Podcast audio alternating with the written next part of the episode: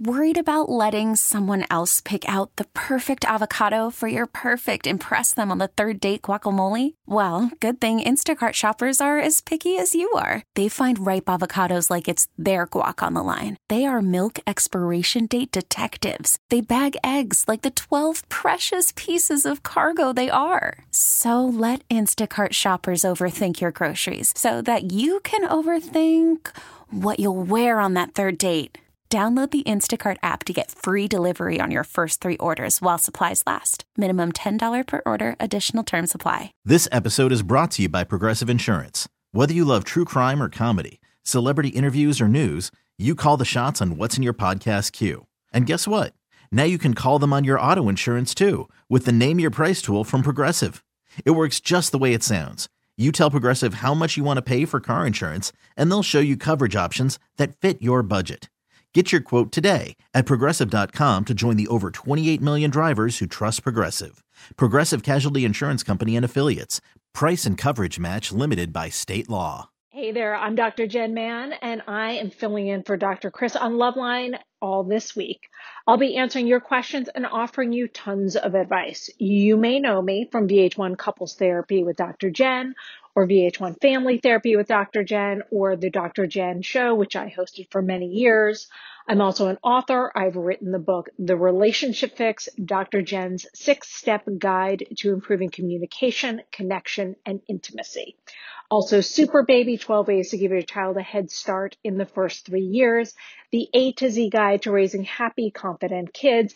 And I've also written a children's book called Rockin' Babies that I co-wrote with my mom, Grammy award winning songwriter Cynthia Weil.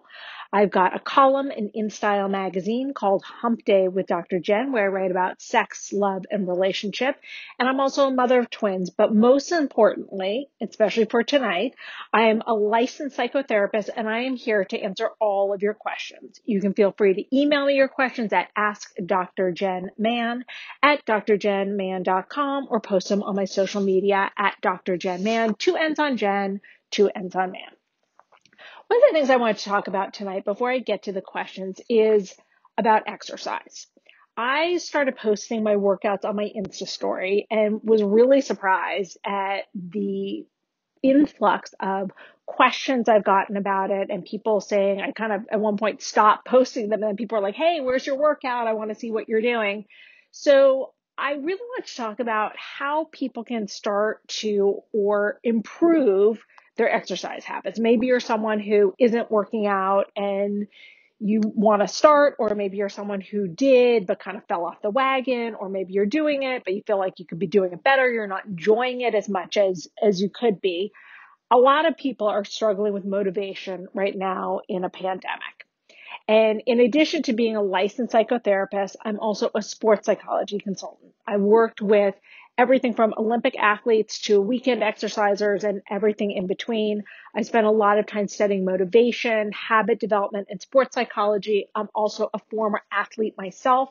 I was on the national team for rhythmic gymnastics for five years, and I also performed in the 84 Olympics. So this is definitely something that I'm really passionate about. I'm old enough at this point in my life to have teenage twin daughters who I carried and gave birth to. And yet I am in the best shape of my life right now. And so I want to share with you how I did that using sports psychology techniques that I use with my athletes on myself. So the first thing I want to recommend is don't be all or nothing about exercise. This is really one of the most common mistakes that I see. And one of the things that really helped me shift my thinking was when I got a Fitbit and, you know, they recommend, I think it's the American Heart Association recommends that everybody walk 10,000 steps in a day. And what happened for me was that I started to realize that all these little changes actually add up and make a difference. And, you know, who doesn't want a healthy heart? I mean, come on, we all do. The other thing is make small, manageable goals what happens is when you make a small goal and you actually keep it, it changes the way you think about yourself. Too often we think of ourselves as, oh yeah, I, I said I said I was going to do it, but then I didn't really do it. But instead, when you start to make small goals that are really achievable and you actually do them, you start to think of yourself as someone who keeps their promises to themselves. Like I know if I make a plan to do something when it comes to exercise, I'm going to do it. Like there's no doubt in my mind because I've had the experience over and over and over again of keeping those commitments. Also, keep your commitments and your goals process oriented, not goal oriented. Don't make a goal to lift a certain number of pounds by next year. You don't know how your body's going to respond to exercise. But if you make a goal to take three 10 minute strength class a week, then you actually may get your goal without even uh, putting that. You may get to your goal without even that intention necessarily, or you might even exceed it, but make it about the process, not the end goal. The other thing is start with small chunks. Take a five minute class on an app. I, anyone who knows me or follows me on social knows I'm obsessed with my Peloton. And what most people don't realize is that they have an app, which by the way, right now you can download for free for 90 days, but there are also a lot of other companies that have free exercise apps. But you can take a five minute class on the app. You can take yoga, you can take cardio, you can take strength, you can take stretching. And, you know, you don't have to, a lot of the time people think, oh, I have to exercise for an hour for it to actually make a difference, but you don't. Five minutes makes a big difference. Make an exercise plan every week. Look at what worked and what didn't and adjust accordingly. Find exercise that you like or at least you don't hate. Be open to trying different things that even if you didn't like them in the past, be open to trying them now. You might like them. Like I hated yoga and then I took a Billy Joel yoga class on my Peloton app and it completely changed everything for me. This is a big one. Change your negative self-talk. My negative self-talk was killing my workouts. Whenever one whenever anyone asked me about running, the first thing I would say was, I'm a terrible runner. Even if I'm not a natural endurance athlete, this kind of negative statement just kept reinforcing a negative mindset and changed my self concept or created the self concept that I couldn't run and I wasn't good at it. And when I shifted that and I started to say, I'm a runner, it really changed my workout significantly. And now I think of myself as a runner and I am a runner and I run much longer distances, but it really made a difference. The other thing is put your exercise clothes out the night before. Sometimes just making the choice about what you're going to wear can turn into a huge procrastination exercise and then you lose that window of opportunity to work out. So just put it out the night before. You know, cute exercise clothes doesn't hurt either. The other thing is don't exercise because you hate your body. Do it because you love your body. And if you're not feeling that, then just fake it till you make it. Don't make weight the focus of your workout. Really focus on being healthy, on living a long time, on that you want to, if you have children, you want to see them dance at, at their wedding, you want to meet your grandchildren, you want to live a long time.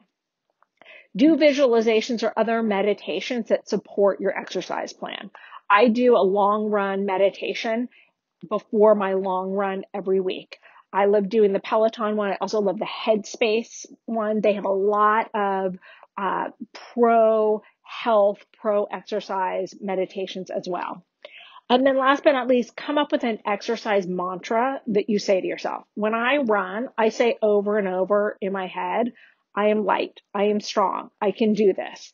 I didn't believe it at first. So like, it, again, it's that fake it till you make it. But I said it so often that I find myself thinking it on the treadmill without even realizing it. And it has become a source of strength for me. Understand that so much of exercise is mental and it's about developing new habits. Of course, obviously make sure you check with your doctor before you start doing anything new or different. Right now, children and their families all over Southern California are going to bed hungry. Channel Q and radio.com have an easy way for you to help feed local students and their families.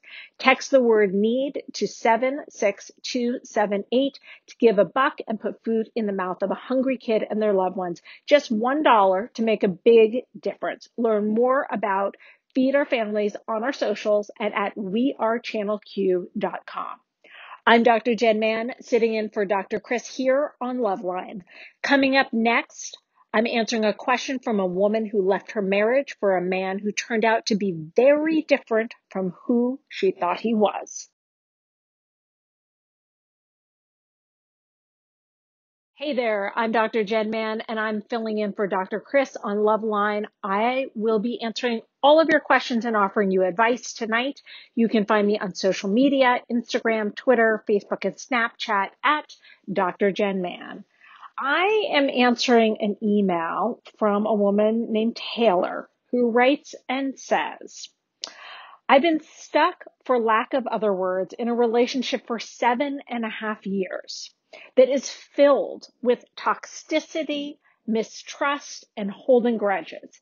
Yet it seems neither of us, I think, truly mm-hmm. want to be with each other, yet we also don't want the other to be with someone else.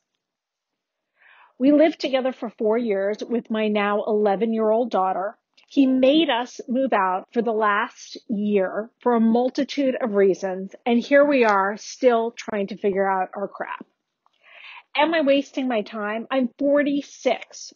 And there are a bunch of exclamation points after that. Or do I sit around, fix my own issues, a very low self esteem, and try to get my crap together once and for all?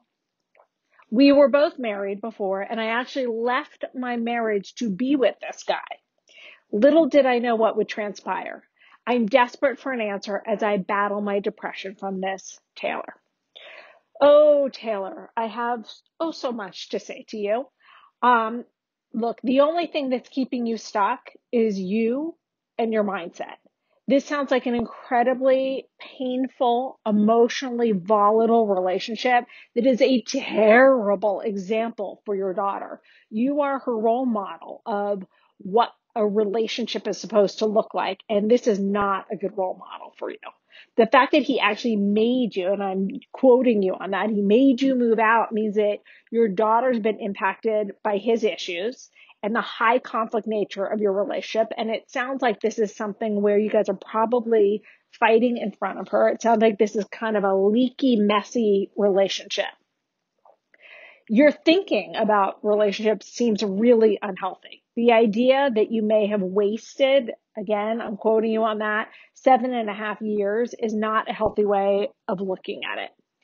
I come from the belief that any relationship that you're in is not a waste of time. The only time a relationship is a waste is when we don't learn from it. And that's up to you.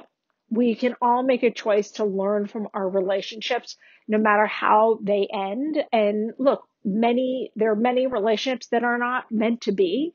And at the end of it, if you grow from it and you learn from it, it only makes you more prepared for your next relationship. It only makes you a stronger, better person. There's some questions that I want to encourage you to ask yourself about this relationship and, and about yourself, a little self reflection. What has this relationship taught you about yourself? What are your relationship strengths and weaknesses? What are your patterns? What are your patterns with men, with relationships, with your life? What could you do better in a relationship? What do you need to work on in your own self growth? It's really easy to focus on him. He sounds like he's very difficult. This sounds like a messy, icky, volatile relationship. But if you do that, you're going to miss the opportunity for growth. And it also puts you in this kind of victim mode of he's the bad guy, I'm the good guy. And that's not good for you either. That prevents you from doing the self reflection that you need in order to not make the same kind of mistakes in your future relationships. You asked if you should sit around and fix your issues of low self esteem. Well, hell yeah. fix them, get to work. Until you mm-hmm. do that, you're going to find that you attract and pick men who are, are a reflection of how you feel about yourself. And right now, you don't seem to feel very good about yourself, so you're not going to attract anyone who is healthy and wonderful and is the kind of relationship that I think that you're hoping to have one day. Also, you need to get treatment for this depression. I would love to see you in therapy with someone examining what it is about your history that got you to this painful place. Typically, it's our history that leads us to make these kind of painful choices. And it's important to do the exploration to understand what that is all about for you. Sounds like your your marriage didn't work, this didn't work and you're the common denominator and it's important to explore what it is that's going on with you. It sounds like you and your daughter would be way better off away from this relationship. It's time for you to model to her what a strong woman looks like who stands on her own two feet and practices good self care. So Taylor, I hope that you muster up the strength to make this final cut from this guy. I think that it's really important for you and for your daughter. So I wish you the best of luck. Sliding into our DMs is brought to you by Trojan Condoms. It is a big, sexy world out there, and we want you to explore it with confidence. Coming up after this break, I'm going to be answering an email from a woman whose husband's total lack of empathy has driven her to the brink of divorce. I'm Dr. Jenn Mann, sitting in for Dr. Chris on Loveline, and I'll be right back after this break. Hi, I'm Dr. Jenn Mann. I'm a licensed psychotherapist and the author of The Relationship Fix, Dr. Jenn's six step guide to improving communication, connection, and intimacy. I'm filling in for Dr. Chris on Loveline. I'll be answering all your questions and offering advice. You can find me on social media, Instagram, Twitter, Facebook, and Snapchat at Dr. Jenn Mann. Two ends on Jen, two ends on man. So this person writes and asks a very complex, interesting question. She asks, my question is, how do I deal with a spouse who's not empathic? I can't remember if my husband has always been not empathic or if he has become not empathic over time. He is not empathic in the sense that basically every time I'm sad, upset, angry, fill in any other emotion, and then go to him and tell him how I'm feeling, he explains to me why my feelings are totally wrong and why it doesn't make sense to feel the way I feel instead of comforting me. I'm not even talking about when I'm upset or hurt by him specifically. I'm talking about other situations where a friend, job, etc. may be upsetting me. I can't explain how painful it is to go to your spouse hysterical crying because something happened and instead of providing comfort, he tells you your emotions make no sense. This happens basically every single time I'm upset with something in my life. It's come to the point that I don't want to tell him anything that happens to me and would rather go to a friend. I'm also considering leaving over this, which may be an overreaction considering that I have kids, but it's it, very painful for someone to second guess your feelings when you're sad, etc. We argue about this all the time and he tells me I just want someone who agrees with me and doesn't and I don't want to hear that I'm wrong. This is not the case. I just want comfort and I would expect my spouse wouldn't want me to be sad. But I know if I tell him things like, I'm sorry you're sad, it won't be genuine anyway. He refuses to see things from my perspective or how it makes me feel or affects me. Instead, he always focuses on how he would feel if it happened to him. Am I overreacting to his lack of empathy? Is there any way to make him more empathic without asking him to be fake? So I'm signing this, we're going to call her Jane Doe. So, Jane, you ask a really interesting question when you ask, was he always like this or did he develop over time? Did he become this way over time? You know, it makes me wonder if your needs changed and evolved over time. Did you expect him to intuitively adapt if he wasn't an empathic person to begin with and now that's something that you need? we tend to kind of do this in long term relationships. We expect our partner to meet our changing needs without any coaching. Keep in mind, coaching works better than criticism. Most people don't respond well to just being told that they're doing it wrong. It's important to keep it more positive when we coach our partners on meeting our needs. I have a very, very strong suspicion that no one ever validated your husband's feelings growing up. I'd be shocked if he had parents who validated his feelings and did a great job comforting him as a child. I suspect they were probably more likely to lecture him and appeal to logic because that's what he's doing with you.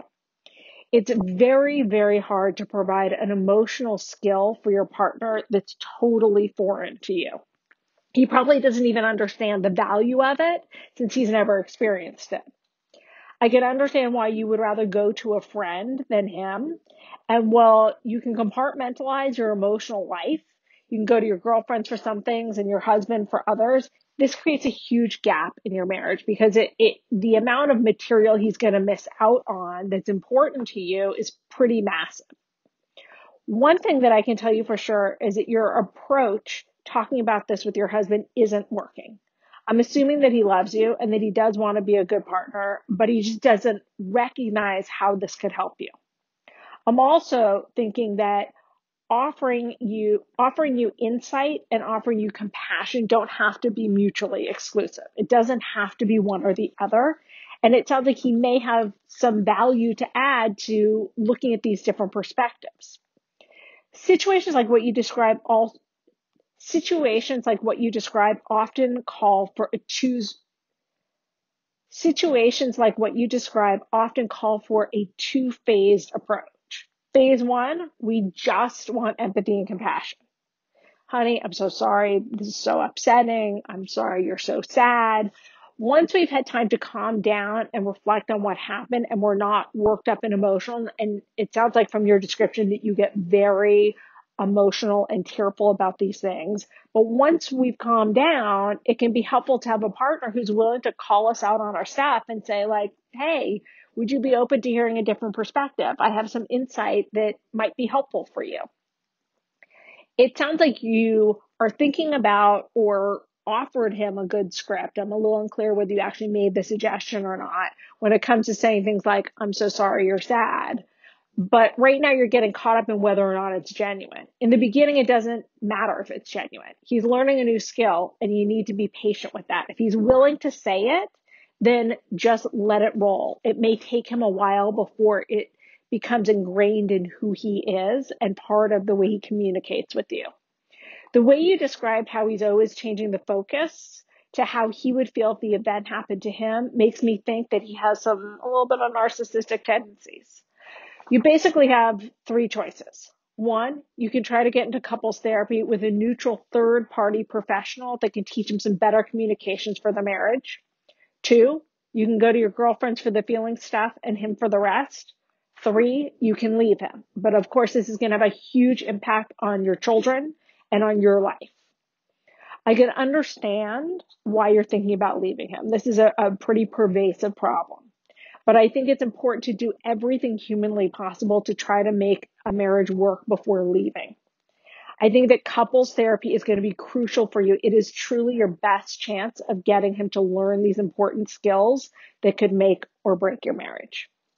I'm Dr. Jenn Mann sitting in for Dr. Chris here on Loveline. Coming up next, I'm answering a very serious question from a woman who left her verbally abusive marriage only to end up in a physically and emotionally abusive relationship. I'm going to address her life threatening problem after this break.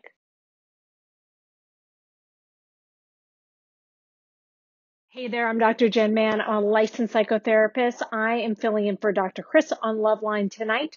I will be answering your questions and offering you advice. You can find me on social media Instagram, Twitter, Facebook, and Snapchat at Dr. Jenn Mann, two ends on Jen, two ends on Man. So I have a very heartbreaking email to read you. Uh, this person writes and she says, I'm in a 15 year relationship after getting a divorce for a verbally abusive relationship. In my last relationship, he let his doctor friends grope me and I was always talked down to. I met Will after being separated for five days. Since then, I have spiraled downhill. We have a very violent relationship physically and emotionally. He has called 800 numbers with women masturbating. While drinking at a function, he stepped on my throat until I thought I was about to pass out and possibly die. We got into a fight and he was screaming in my face and busted his teeth through the skin under my eye. I love him and I think he's a good person, but it keeps getting worse. I feel judged by every move I make. If I run all day on my day off, I'm drinking or drunk. We had a major fight and yes, I drank and drove for wings. Not smart and thank God no one got hurt. I was mid COVID lockdown when I was put on the second antidepressant.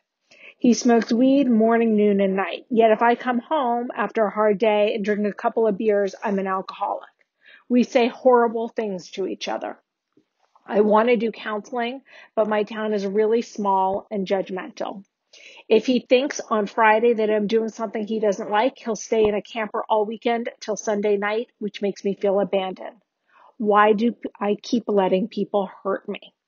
I feel like I'm going crazy and I'm not sure what to do. Madison. Oh, Madison, I feel for you. Uh, your relationship is really, really dangerous. And I'm very worried for your life. It sounds like the violence, aggression, and hostility in your relationship is only escalating. In addition, there is a lot of substance abuse. The drinking, the weed, God knows what else you guys are, are doing in terms of substances. And I think it's really preventing you both from making clear headed decisions and communicating effectively. Nobody does well when they're wasted when it comes to relationship communication.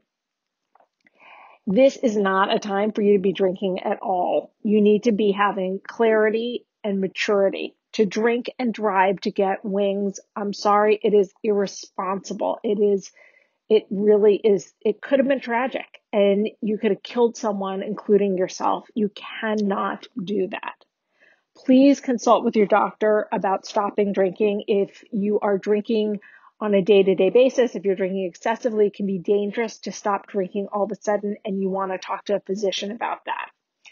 Regarding couples therapy, I don't recommend it anyway when I first started my career, I worked for the Los Angeles Commission on Assaults Against Women, that's now known as Peace Over Violence, as a rape and domestic violence counselor. And one of the things that we learned early on in our training is that couples that are violent with one another or where one person is violent are not good candidates for couples therapy because what typically happens is that they go into therapy the person who is being physically abused will finally say, This is how I really feel. This is what I think. And then they go home and the abuser beats the crap out of them. So therapy isn't safe for a couple like you guys what you really need to understand is that once there's been violence in a relationship, you will never ever feel safe again because you know that there is always the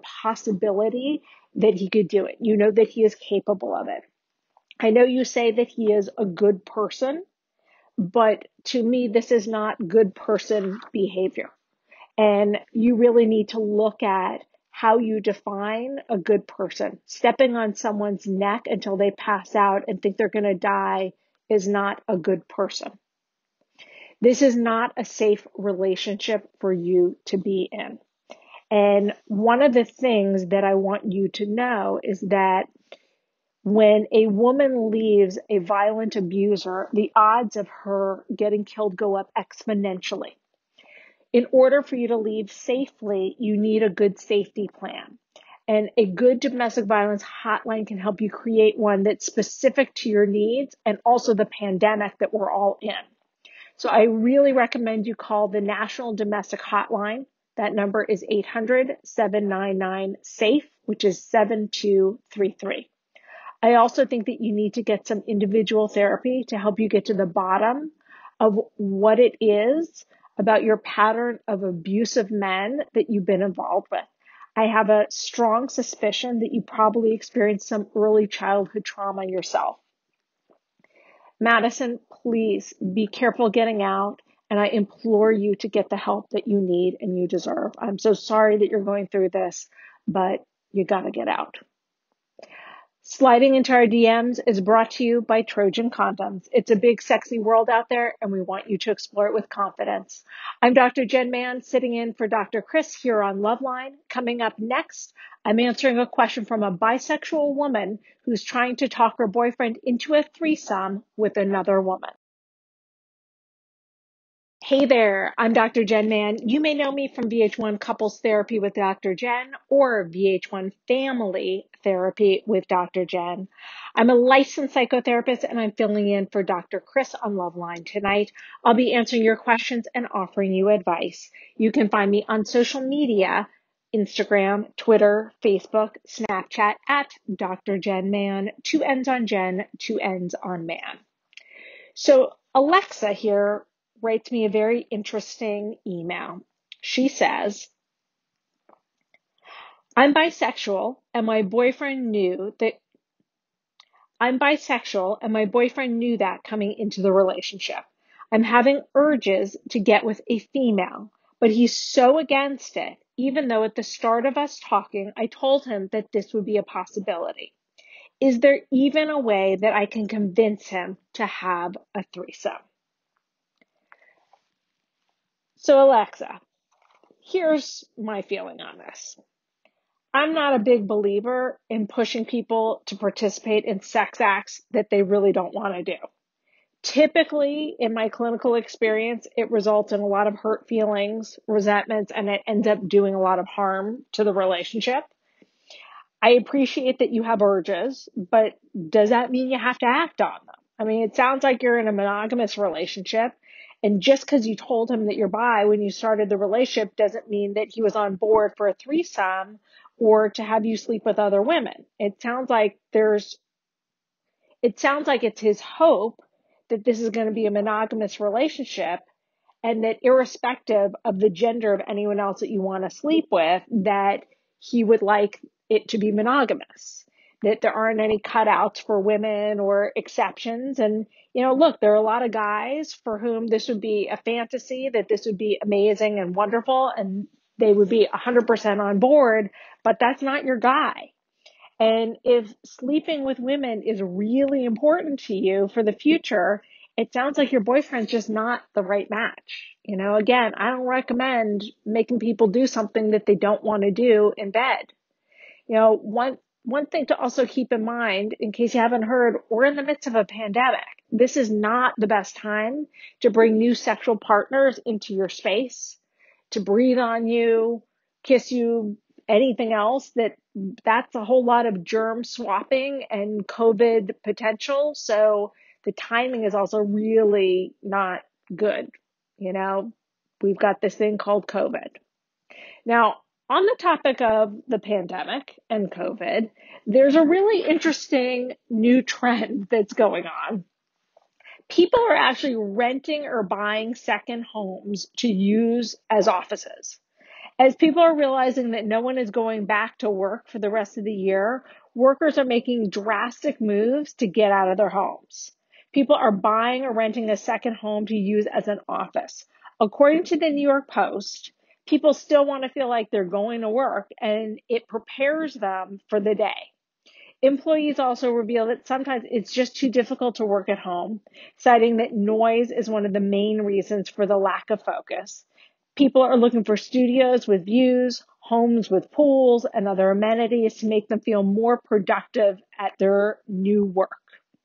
34 year old Ariel Moses said she just bought a one bedroom unit and she plans to renovate it into her home office, saying that right now she works out of her bedroom and that is just not productive.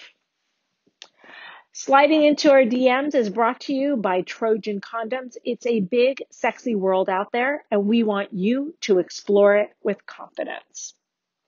Right now, children and their families all over Southern California are going to bed hungry. Channel Q and radio.com have an easy way for you to help feed local students and their families. Just text the word need to 76278 to give a buck and put food in the mouths of a hungry child and their loved ones. Just $1 to make a big difference. Learn more about Feed Our Families on our socials at wearechannelq.com. I'm Dr. Jenn Mann, licensed psychotherapist. I'm sitting in for Dr. Chris here on Loveline tonight, my last night. Coming up next, I'm answering a question from a woman who has no memory about almost anything in her personal life as a result of sexual trauma. I'm Dr. Jenn Mann, and I will be right back here on Loveline on Channel Q.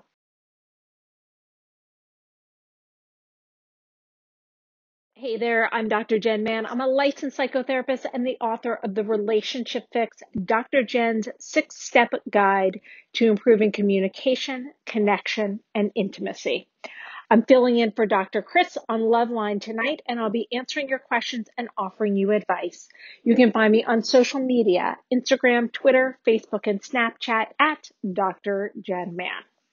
I have a very interesting question here, very unusual from a woman named Stella. Part of it, not so unusual, but another part of it, quite unusual. So here's what she says. I'm a 39 year old woman. I'm a survivor of childhood sexual abuse, on one occasion by a family member, and abandonment by my biological mother. I have the worst memory. Not like I can't remember what I was going to get from the other room, bad memory, but more like I have little to no memory of my experiences with people in general. I can recall big events such as my sister's wedding outside the country, but I couldn't provide you with any specific details or memories of our week long plus trip. I can't tell you how many times I've asked a friend whether they've seen a specific movie or been to a specific place, only for them to respond that we saw it together. I seem to have no trouble recalling specific information pertaining to work. I can recall phone numbers for frequently contacted clients without having to look them up, specific details of conversations or interactions, or where a specific document can be found in my desk or on my computer. My poor memory seems to be limited to my personal experiences. I assume this is trauma related and that this is some sort of disassociation. But each time I try to discuss it with the therapist, they look at me like I'm crazy. I don't know what specific therapy or treatment I can seek that will help me process this. I'm not entirely sad that I don't have the bad memories, but unfortunately, part of this is that I don't have the good memories either. Any thoughts or suggestions would be appreciated. So, Stella, I'm so sorry that you went through this as a child and that it has impacted you so strongly to this day. You know, it's interesting. The unconscious mind works very hard to protect us. And it sounds like yours is basically just doing overtime. It seems like your psyche has done such a good job protecting you from the traumatic memories that you're not ready for right now, that there's been this spillover into other parts of your life. Also, I can't help but wonder if the disassociation that you learn to survive trauma is bleeding into your personal life. How present are you at these events? Are you disassociating during them? Do you remember a trip while you're on the plane on your way home? What about a week later, a month later? How soon does the memory leave? Are you so worried during these events that you'll be abandoned or abused in some way that you're not really absorbing what's going on around you? Maybe you're distracted. Maybe you're not able to really be in the moment. Do you find yourself feeling distracted in general? Well, I think it's always a good idea to talk to your physician when you're having memory problems. You know, so you always want to rule out the physical because you're able to remember things about your work life, where you put things, specific details of conversations you've had. I don't really think this is a physiological problem, and it sounds like you don't think so either. It certainly doesn't hurt to check with your doctor, but I really strongly suspect that this is all psychological it sounds like the therapists that you have worked with are not people who have any kind of specialty in trauma. The fact that they're looking at you like you're crazy and don't know what kind of treatment or therapy to do with you is very, very telling. You really need to see a specialist. You need to be seeing someone who has a specialty in trauma. In my clinical experience, trauma survivors who don't have access, in my clinical experience, trauma survivors don't get access to their memories until they're actually ready to have them. This usually means having a safe environment and a therapist that they trust. Our unconscious mind tends to protect us from getting information that we are not ready for. Going through a history like yours and gaining access to those memories can be very painful, intense work to do. It usually requires a lot of time in therapy leading up to that kind of trauma work because you've got to develop trust with the therapist and trust is developed over time. That said, this kind of work can be life changing. For you, it could give you access to so many wonderful memories that you haven't been able to hold on to over the years. Not just the traumatic ones, but all of these wonderful ones, which would be pretty amazing for you. Sliding into our DMs is brought to you by Trojan Condoms. It's a big, sexy world out there, and we want you to explore it with confidence. I'm Dr. Jenn Mann. I'm sitting in for Dr. Chris here on Loveline. Coming up next, I'm answering a question from a gay man who is thinking about sleeping with a woman just in case he dies of COVID. Hi, I'm Dr. Jenn Mann. I am filling in for Dr. Chris on Loveline tonight. I'll be answering your questions and offering you advice. You can find me on social media, Instagram, Twitter, Facebook, and Snapchat at Dr. Jenn Mann, two ends on Jenn, two ends on Mann. So Jack writes me a letter here that is very interesting and very unique. He says, I have been gay all my life literally, since I was born, I came out singing and dancing. But lately, since COVID, I'm having, I'm having a do everything before you die mentality, and I want to try to sleep with a woman. My boyfriend thinks I'm joking, but I am so serious. Is this even worth doing? Jack, well, I appreciate your desire to try new things and the total carpe diem attitude, I encourage you to think twice about this one. You don't need to make a bucket list that involves getting into some lady's bucket. I think that what's going on for you right now is that you're feeling a lot of anxiety about the virus. And I think you're really feeling your mortality. I think you're looking to distract yourself from this pervasive feel, from this pervasive feeling and fear about dying. And you're not alone. A lot of people are really looking to distract themselves right now and to do that with a whole host of different things. This is one of the more interesting ones that I have heard about recently. You know, nowhere in your email are you saying, I've been fantasizing about women a lot lately. I'm really turned on by the idea of the female form. I'm really hot for women and I have a burning desire to be with one. I'm not hearing that.